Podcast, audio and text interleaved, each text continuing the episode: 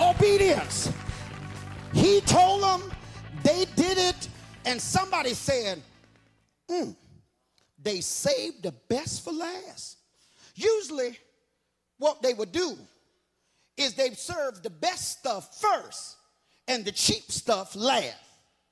And they said, My God, they brought out the best stuff last. I want you to understand something, sisters and brothers.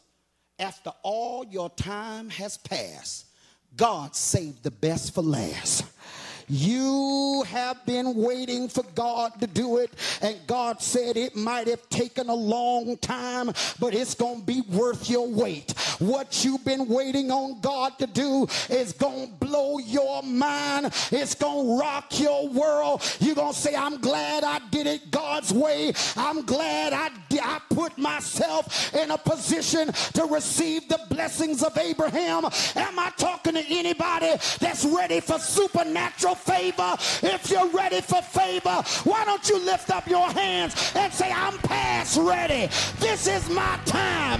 This is my moment. Open your mouth and shout in this house.